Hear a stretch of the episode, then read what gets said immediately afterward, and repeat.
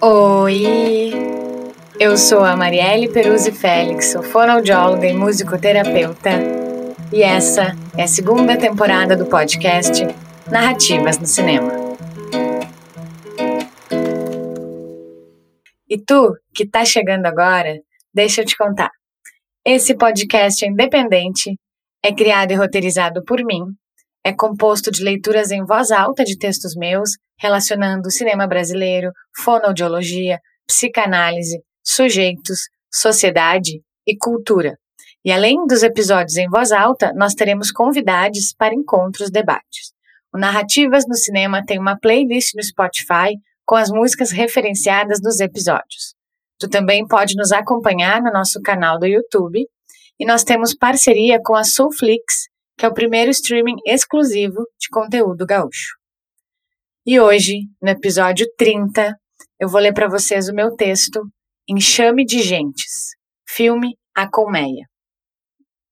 Talvez pelo buraquinho invadiu minha casa, me acordou na cama, tomou o meu coração e sentou na minha mão. Abelha, abelhinha, acabou chorar, faz um zoom para eu ver, faz um zoom para mim, faz um zoom e mel, fiz zoom zoom e pronto. Inicio o episódio com o trecho da música Acabou Chorar. E hoje eu tô aqui para falar de relações, de gentes, de conflitos, de colmeia, de enxames, de ruídos desunidos nas famílias, nos idiomas e nas origens de cada um. Assisti ao filme A Colmeia, dirigido pelo querido Gilson Vargas. Em seu segundo filme de longa-metragem, Gilson movimenta sua narrativa da estrada para o meio da mata, em um espaço-tempo, questionando o outro, desacomodando sujeitos em constante movimento. Ao falar de movimento, importante lembrar que em uma colmeia se tem movimento. Tem trabalho, tem sons, tem ruídos, grupos de abelhas, de seres trabalhando em conjunto. Conjunto? No filme A Colmeia existe o grupo, mas cada um parece trabalhar para si, para sobreviver. A sobrevivência depende de trabalho árduo nas terras. Falta comida, a relação entre eles é conflituosa, escassa. Os sons e ruídos que marcam as cenas desacomodam, desinquietam. Muitas vezes, os sons dialogam entre si dentro da tela, sons que alcançam os nossos corpos sentados na cadeira.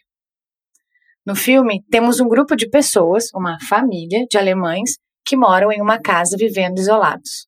Uma configuração familiar que tem fissuras, composta por quatro mulheres e quatro homens dentre eles um casal de gêmeos, que trazem situações de virada na narrativa e entre todos da casa.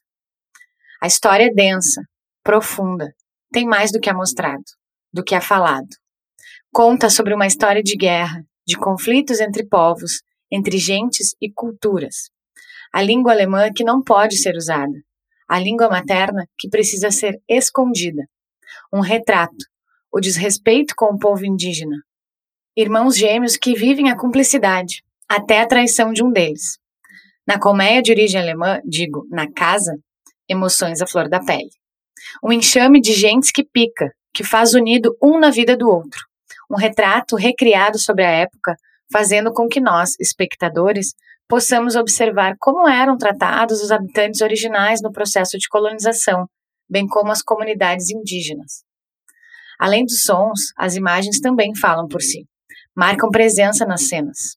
A direção de fotografia mostra o campo, a terra, as águas, a vegetação, a luz natural na mata, a luz natural que entra pelas janelas da casa, a ausência de luz, o brilho da vela, a escuridão, gentes, sujeitos que acompanhamos em seus movimentos, seja por olhares, pelo silêncio ou pelo encontro entre luz e escuridão.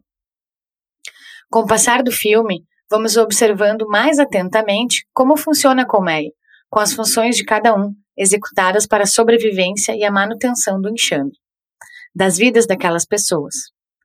Os observamos em seus olhares trocados ou desencontrados, nos gestos e movimentos bruscos, o alimentar-se de forma rápida e ruidosa.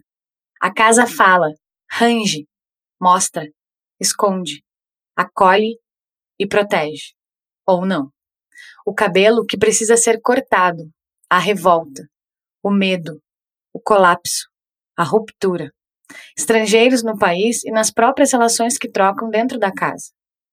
Uma colmeia cercada por troncos de árvores, rios, corpos, gritos, vaca, sangue, fogo, escuridão e luz. E falando em abelhas e pessoas, no livro A Extinção das Abelhas de Natália Polesso, conhecemos uma narrativa sobre o colapso, de uma narradora que já passou por muitas rupturas, sobre a vida no seu detalhe, no sentimento, no sentir. Assim como no livro, no filme de Gilson também vemos e acompanhamos colapsos, internos, externos e no coletivo, em uma atmosfera de pavor, de segredos e mentiras. No apiário onde a colmeia dos alemães vive, acompanhamos ruídos que se encontram fora de quadro. Queremos saber o que é, o que tem logo ali do lado, no posicionamento da câmera, nos longos planos fixos, onde os personagens se mexem e não a câmera. Uma colmeia agitada e em perigo, em que o mel das abelhas da casa é amargo e obscuro. Nessa casa colmeia, sentimos e ouvimos os ruídos das relações, segredos e conversas alheias de todos os lados, assim como esse trecho da música do Arnaldo Antunes, que diz que, como uma risada na minha orelha, ou como uma abelha, ou qualquer outra coisa pentelha sobre as vidas alheias, ou como estão cheias de tanto esconderem segredos que todo mundo já sabe, ou se não sabe, desconfia. A colmeia faz mexer nas relações, nas origens dos povos, dos conflitos, da cultura, da nossa história, das constituições familiares. A experiência da película é, sem dúvida, um movimento interno mais do que externo, que nos busca dentro de nós, por diferentes ângulos, enquadramentos, luminosidade e sons. E somos constituídos pelas nossas relações, pelas histórias, pela língua que falamos e pelas abelhas que fazem parte do nosso dia a dia e dessa sociedade em que vivemos.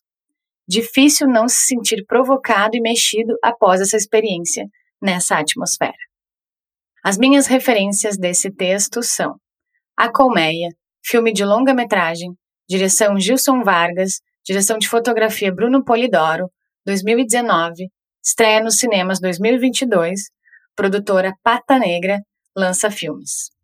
A Vida Secreta das Abelhas, Natália Borges Polesso, Companhia das Letras, primeira edição, 2021. Acabou Chorar, música, composição Luiz Galvão, álbum Novos Baianos, gravadora Som Livre, 1972.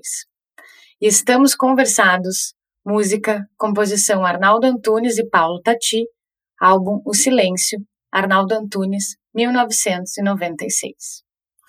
Assim encerro e agradeço ao apoio do consultório Recomeçar e parceiros, agradeço ao Infância em Cena, Espaço Terapêutico, ao Diego Pires pela edição e mixagem, a Daniela Azevedo pela edição de arte e a Sulflix. E se tu quiser entrar em contato com a gente, mandar sugestões de filmes ou críticas, manda e-mail no narrativas no cinema podcast gmail.com ou nos segue no Instagram, no arroba narrativas no cinema, e a gente vai se falando.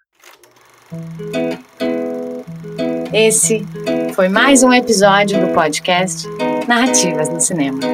Até o próximo!